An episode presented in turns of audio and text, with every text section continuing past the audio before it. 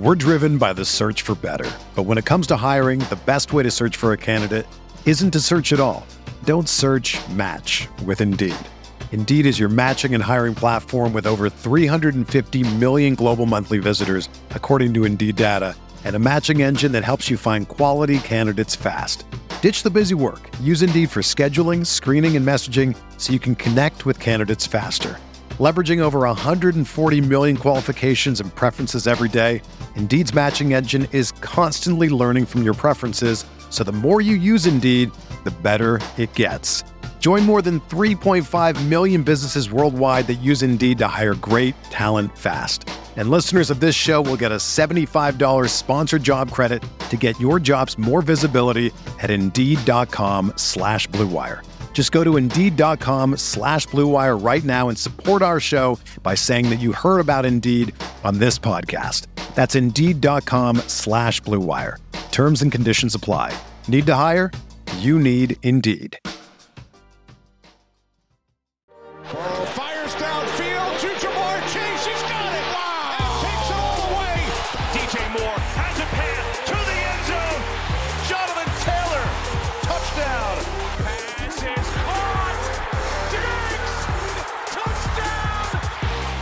How can you beat the underdog avalanche when you're drafting over at Underdog Fantasy?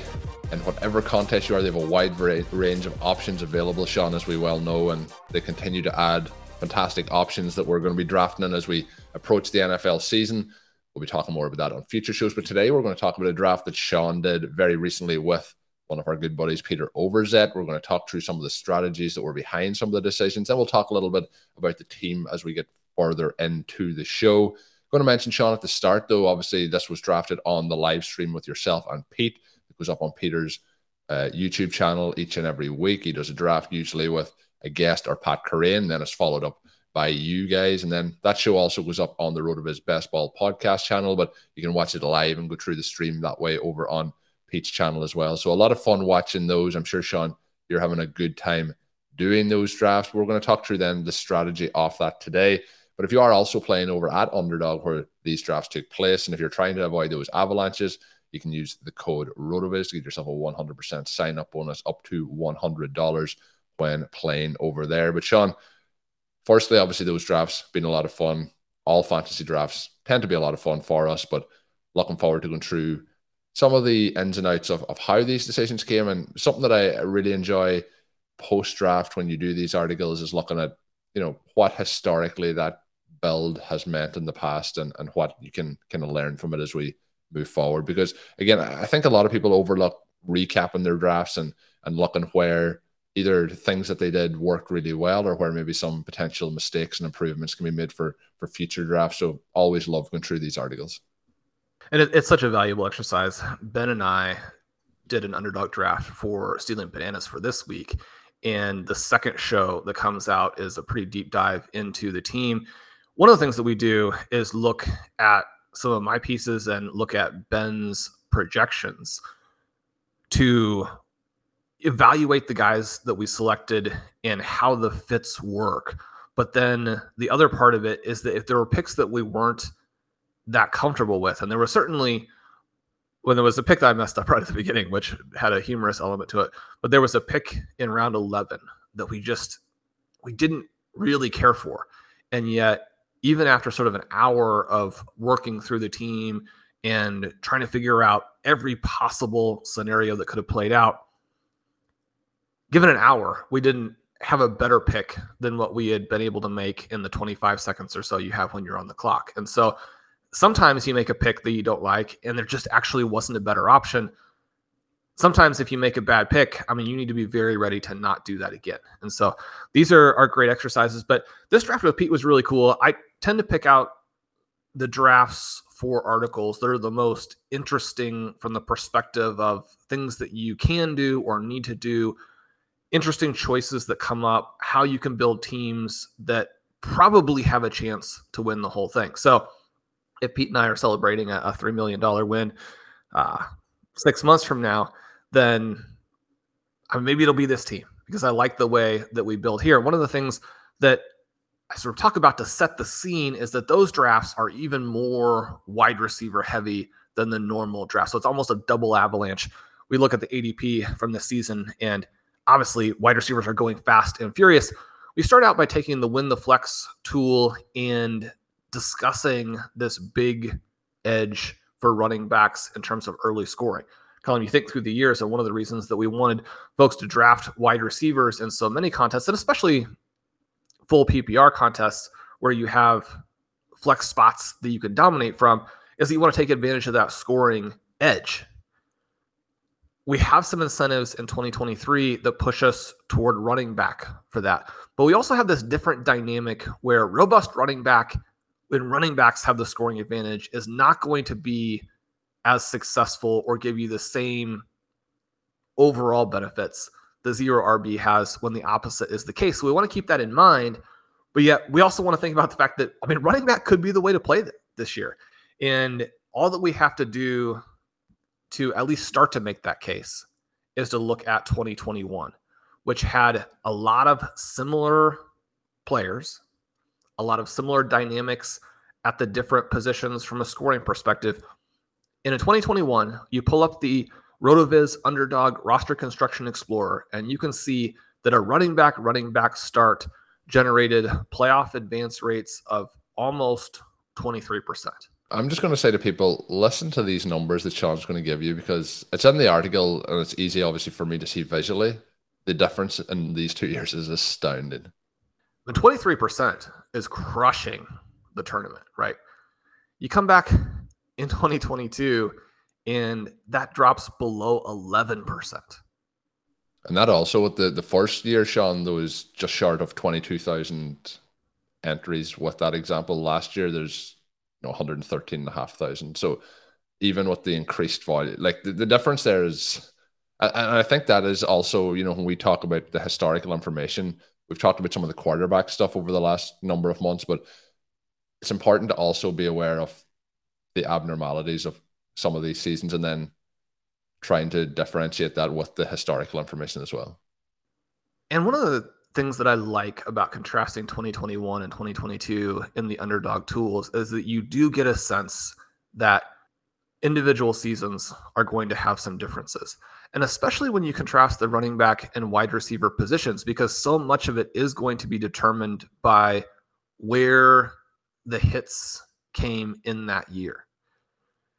One of the reasons that we have the wide receiver avalanches in 2023 is that we had this season where Josh Jacobs, Miles Sanders, or Rhamondre Stevenson, and Tony Pollard hit from a range that is either in or, depending on how you look at it, is at the tail end or stretching into maybe the next window. But you have running backs generating good numbers and elite advance rates from this area that is usually the dead zone. It's not just that we're looking back and saying, okay, running backs have not scored well in these ADP ranges, but understanding why, which is the profiles of the running backs in those ranges have historically been very, very poor. And so the whole philosophy for anchor running back is that you can get that profile where you're starting to touch. I mean, you think full PPRs touch double digit EP in both rushing and receiving, but you're getting that workload to where when the guy stays healthy and when he outperforms the workload, which is something you get a little bit more exposure to if you have a star. So you're talking about workload plus star can give you these seasons that are league winning and or tournament winning. If we could just grab those guys out of the dead zone every year, then the price would be different. I mean, it, it wouldn't make sense to say, okay, you can just grab it out of the dead zone because drafters are better than that. They can see the players who have these star profiles, the star profiles, and then the profiles that are a little bit more like Stevenson and Pollard. I mean, one of the reasons that those guys are so interesting is that they have been in the past players who would have fallen a little bit further, and you could get into that range where you're starting to think, I mean, this is zero RB. We're already loaded up at wide receiver, and now we can get profiles like Stevenson and Pollard. When we look through the mix of 2023 prices, you've got some variety there. You've got some interesting choices. Ben and I have done a very detailed show on the running back dead zone. If you're wanting to look at specific guys, you can check that out.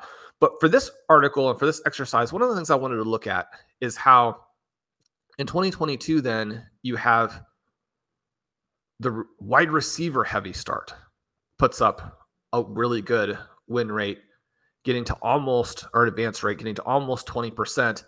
But then the, the thing that's kind of interesting, and it's definitely cheating because you're just cherry picking out what worked. But I think it's relevant and interesting because what we're trying to do in 2023, our whole goal, our whole project as drafters is to figure out what will be the perfect mix. And so you look at 2021, you could push those advance rates even higher if you had gone running back times two, that double anchor, and then you take four wide receivers. You get that advance rate up over 25%.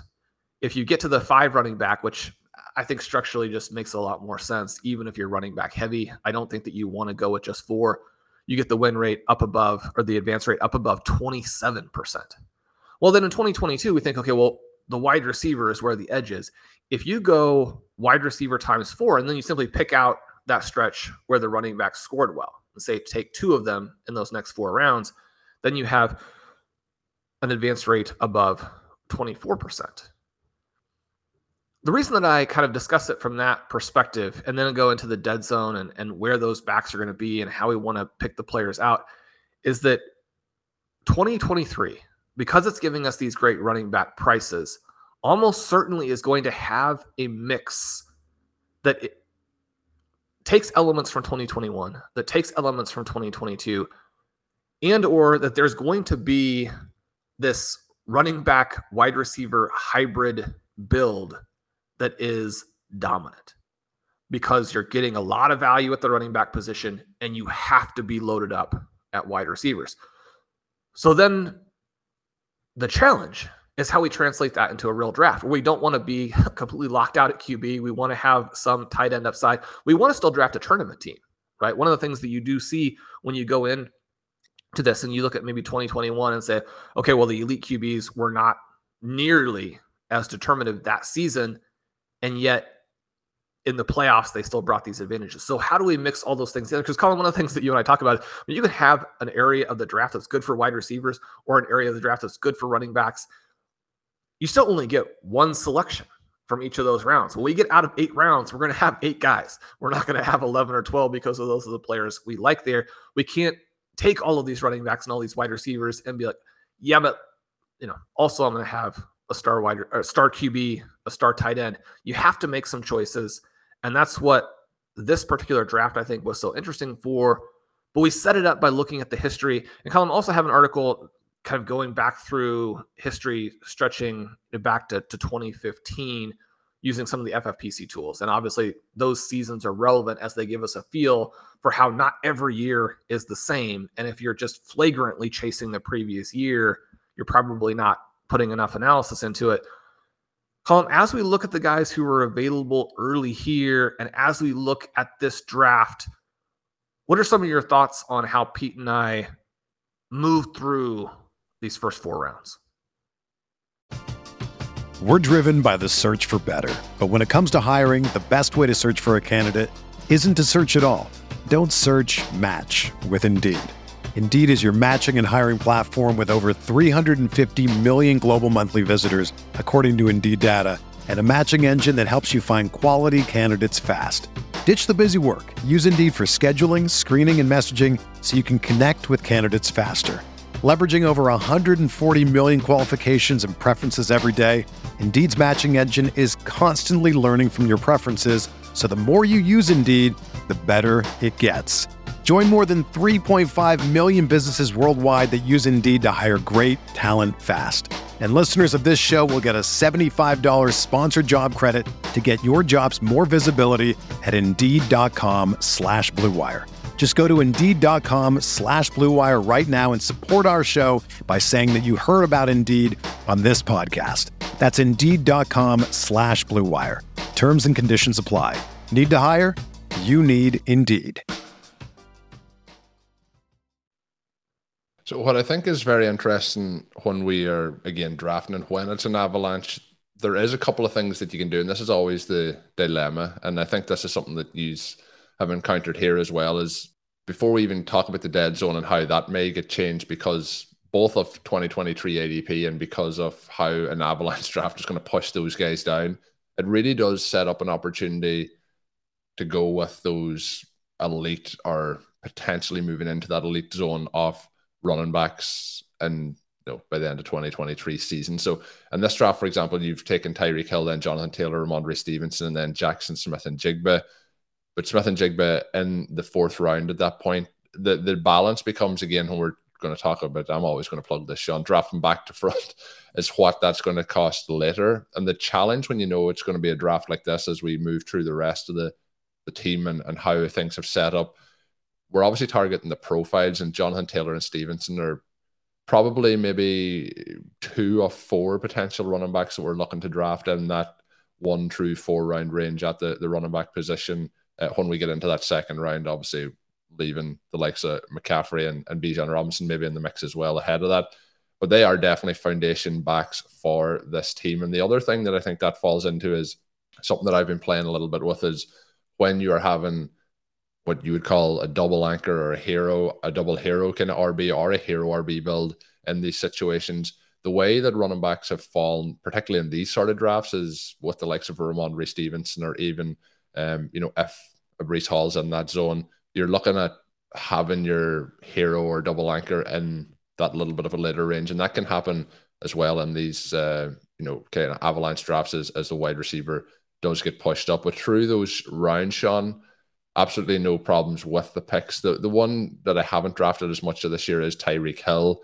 But when you're at that fourth spot, Jefferson Chase and Kupp off the board, um, you are in a spot there where it's kind of Christian McCaffrey, Travis Kelce, um, or Tyreek Hill if you want to go wide receiver. The tricky part, particularly in a draft like this, Christian McCaffrey is somebody you mentioned in the article, but when you are in a draft like this, you're already thinking well, there is going to be some running back options here in the the second, third, or fourth round. And if you do Christian McCaffrey there, you're you're kind of instantly limiting some of the potential options for what you're going to do later on in the draft. That will be the one pick that I would have potentially changed the start of the draft, but I, am pretty sure that's going to be, come into your thinking as to, to why you didn't go McCaffrey there. Yeah, and I, I mean, I have McCaffrey right there, if not higher than Hill. Pete and I had already done a CMC team, and that influenced the selection a little bit. But partly when you're in that spot, the 104 in what you assume is going to be an avalanche draft, you're looking at the guys you're going to get a shot at in round two. And so we see Olave, Higgins, Waddle, those guys all go in the middle of the second.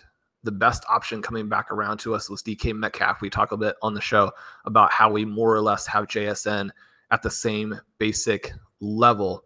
The next wide receiver selected, Calvin Ridley, we discussed how we like to play the Jaguars, which is not through the most expensive pieces. And the Jaguars are actually a pretty tricky team to play effectively.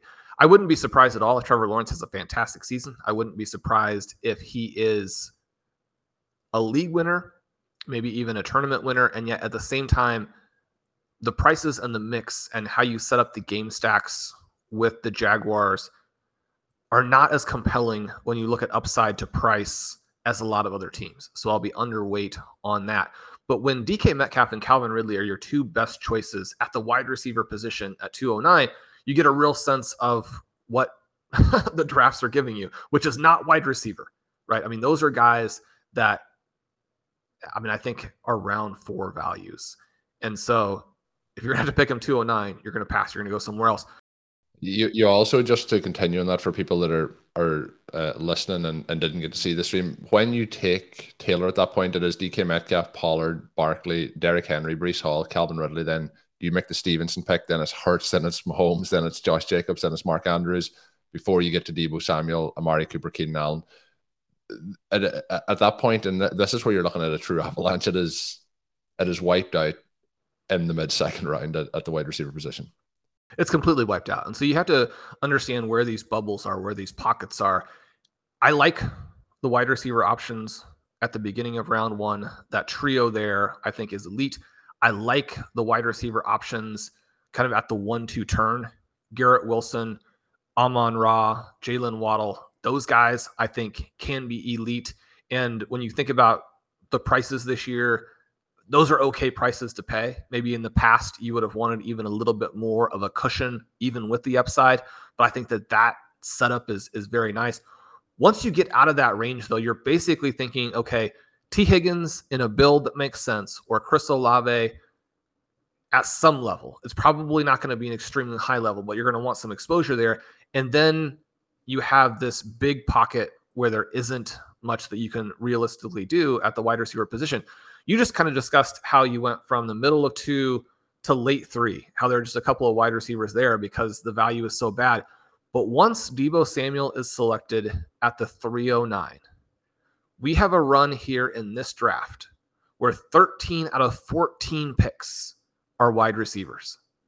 And you know that as well, right? When you're when you're taking Rhamondre Stevenson at the 304, you're like the guys who come back in round four are not going to feel like round four receiver values, which is one of the reasons that we end up on JSN. There are going to be a lot of listeners who are either playing a format or are in underdog leagues themselves where it's not quite as wide receiver heavy. And they're thinking, I mean, JSN and four is such a massive reach that I mean, it's very difficult for him to really have any scenario where he pays that off.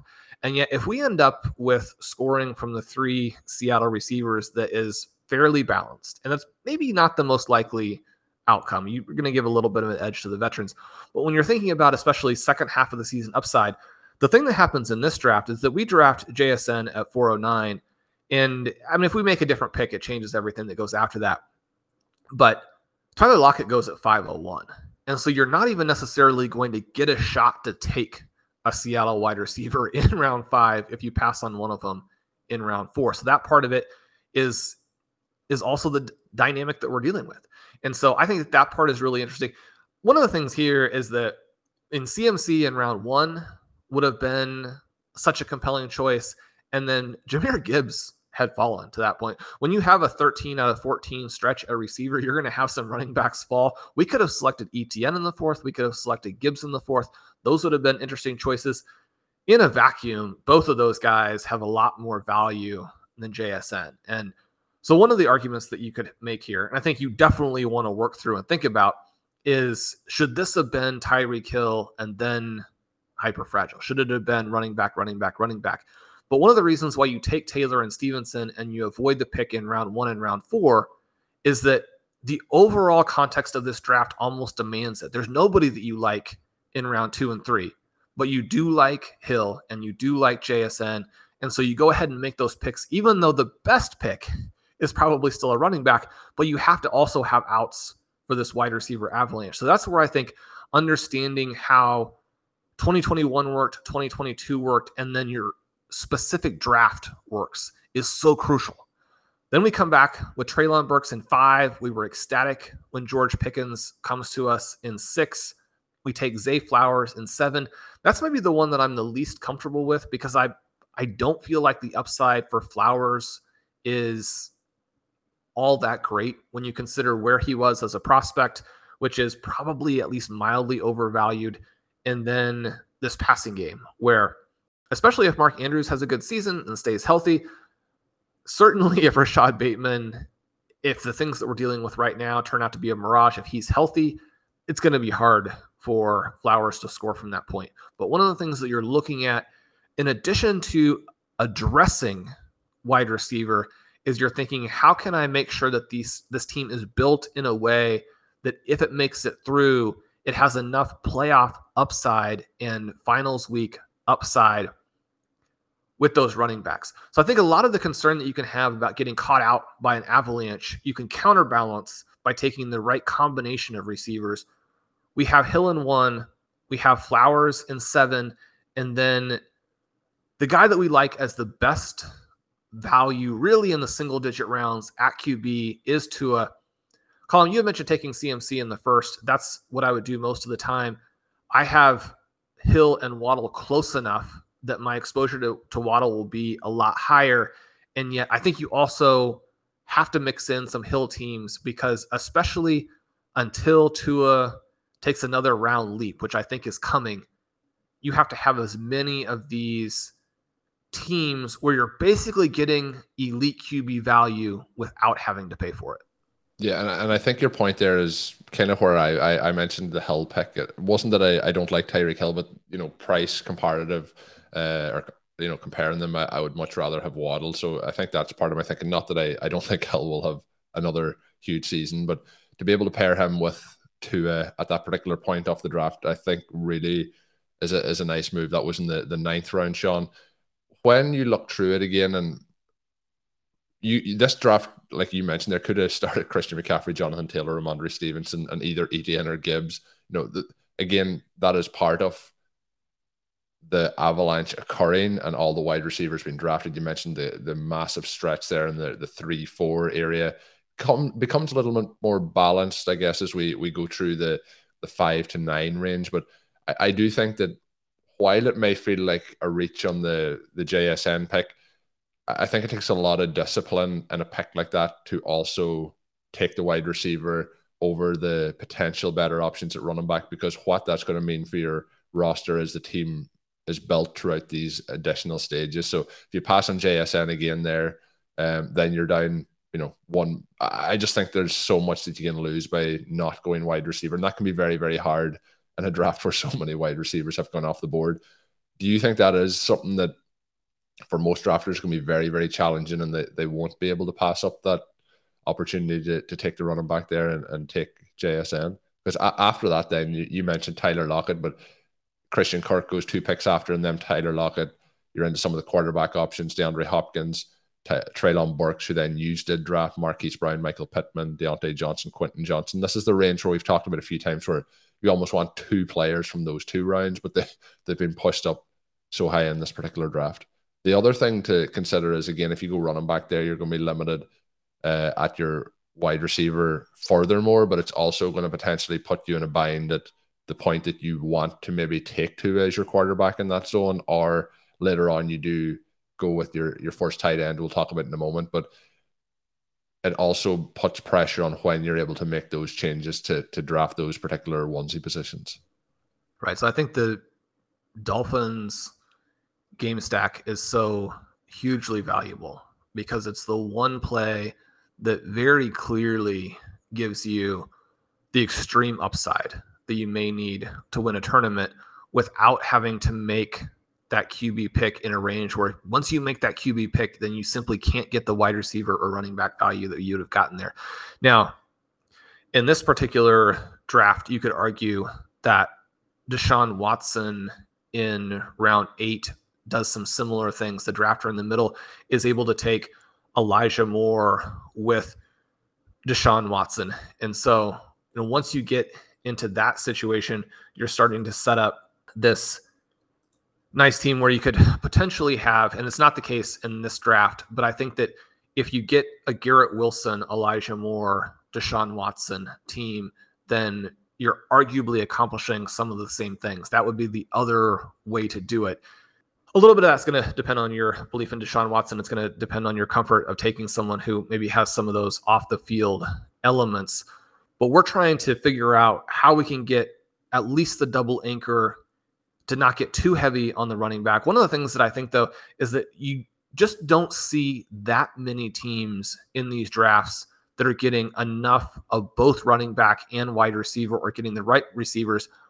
And then this will be the other part that is going to be a little bit personal preference. But when we talk about trying to build the best possible team and trying to build teams that have similarities to what King Cap did last year when he won the regular season crown is that I don't like to force really unlikely wide receiver picks, unlikely to hit, unlikely to score enough points to move the needle.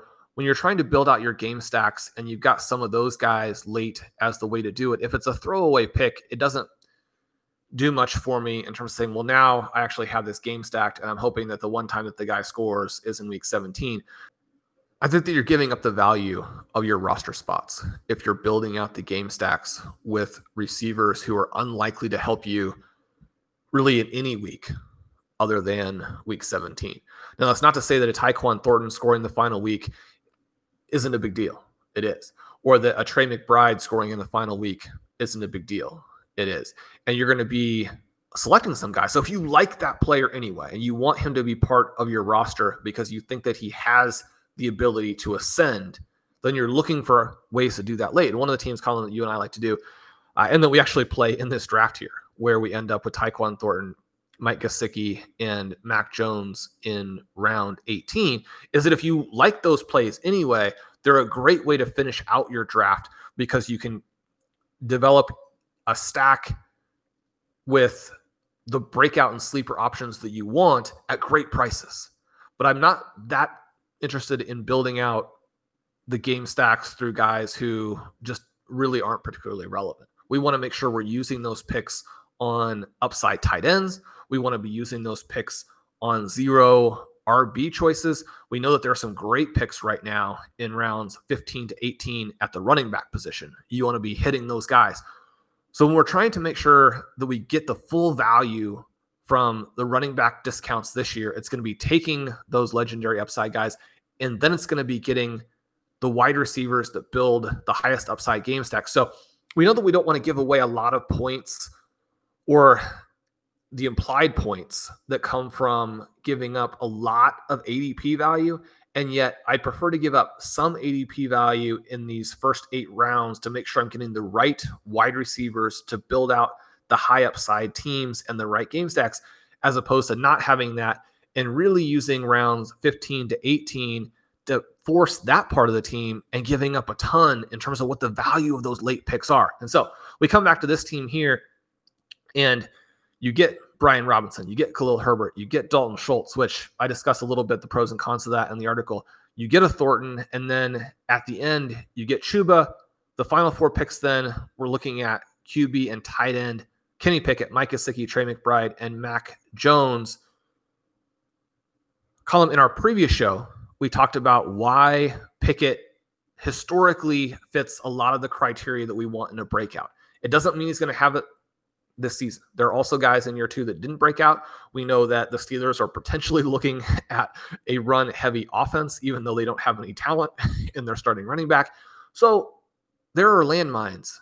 And it's not to say that Kenny Pickett is going to work, but when you have a team where you're able to get JSN and George Pickens you want to come back with Pickett at the end of that team. When you have a team with Tyquan Thornton and Mike Gesicki, you want to at least consider Mac Jones in the final round. He's not always there, but if that's a better selection than taking a throwaway pick at a different position, I like the way that this team is able to hit on 18 different guys that we really like, as opposed to making a pick for a pick's sake late and I like the fact that you're able to really balance out the positions with a lot of running back and wide receiver firepower. But then because you have so much firepower early, you're able to go three tight end and three QB if and when it makes sense. And that those are not just guys who were thrown in, but they're very intentional picks for what this specific roster did early and what it needs late and how that all works together. Yeah, and when you look at the entire board when the, the draft is finished, I think these have done a, an exceptional job. The one advantage that really stands out having those two early running backs is that you were able to add that additional spot. You could like you know you could have did it in different ways, but to have the three tight ends, three quarterbacks, and, and the way as well. And one thing that we've mentioned, Shawn, sometimes it's the teams that people aren't really attracted to. And for example, at the moment, feels like that is going to be the New England Patriots until things change. But you were able to get Thornton in the 14th, then you get um, Mike Gesicki in the 16th, and then in the, or sorry, in the 13th, and then in the 18th, you, you pair that with Mac Jones. You get kind of that cheap New England stack to pair things up. You also um, get Kenny Pickett to go along with George Pickens earlier in the draft as well. So I think all things considered, really rounded out this team in a, a pretty perfect way. I think sets it up quite nice. I think this, Shawn, you, you teased at the start, but this may be one to to watch as the season goes along. But lots of, of firepower. But I, I do think again having the discipline in that the fourth round to take JSN, I think is where a lot of things hinged on this draft. So nice job. I didn't mention this at the start, Shawn, but these drafts that are on Pete's channel are at 11, 11 a.m. uh, usually is when you join 11 a.m. Eastern time on Wednesdays. So uh, that might help people when they're looking tried all of the awesome content that Pete has tried all of the week uh, to be able to kind of pinpoint more if they're looking for your exact uh, show when you're on with them. But highly recommend that as well. Anything, Shawn, though, in summary of the team, the article that you, you want to mention? Um, I think it's a, a really fun squad here that you've, you've managed to build out. Yeah, just to continue thinking, to continue to work through the puzzle, to have fun with it. It's such a, a great challenge, I think, to draft in 2023. I think this is the most fun year for drafting. And then continue to explore new ideas. Michael Dubner has some great stuff up on the site. Blair Andrews, we're going to have new, as you're listening to this, Connor O'Driscoll has a new piece out looking at the FFPC. And we know that Connor has been extremely successful there. So anyone who wants to follow in his footsteps, his articles, his strategy sessions are a great place to learn how to do that.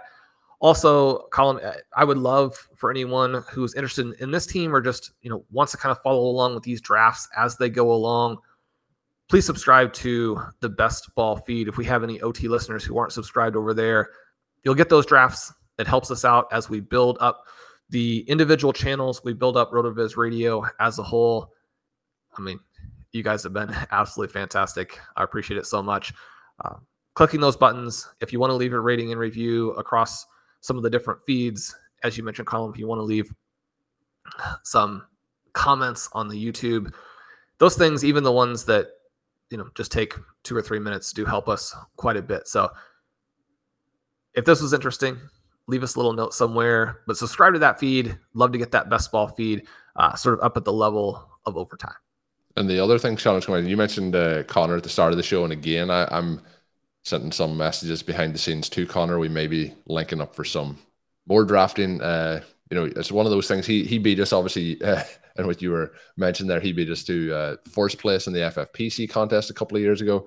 So uh, I've joined him since over the, the last couple of seasons to try and yeah, you can't beat him, can, join him. Yeah, if we if we can match some of that success, but looking forward, hopefully that will be coming out over the next couple of weeks if we can make it all match up. But if you're also signing up over at rotoviz.com, you want to check out Shawn's article that we talked about today, which will be linked in the show notes, or any of the other content or tools up on rotoviz.com. Use the promo code RVRadio2023 to save you 10% off a Rotoviz NFL pass. The perfect time to sign up now as we are really starting to get into the, the heart of all forms of drafts uh, and everything that's got going on at the moment. So thank you for tuning in today. Hopefully you've enjoyed the show. My name is Colm Kelly. You can follow me on Twitter at Overtime Ireland. My co-host is Shawn Siegele. Check out today's piece and much, much more up on rotoviz.com. And until we are back, have a good one. Thank you for listening to Overtime on RotoViz Radio. Please rate and review the RotoViz Radio podcast on iTunes or your favorite podcast app. You can contact us via email at rotovizradio at gmail.com. Follow us on Twitter at RotoViz Radio.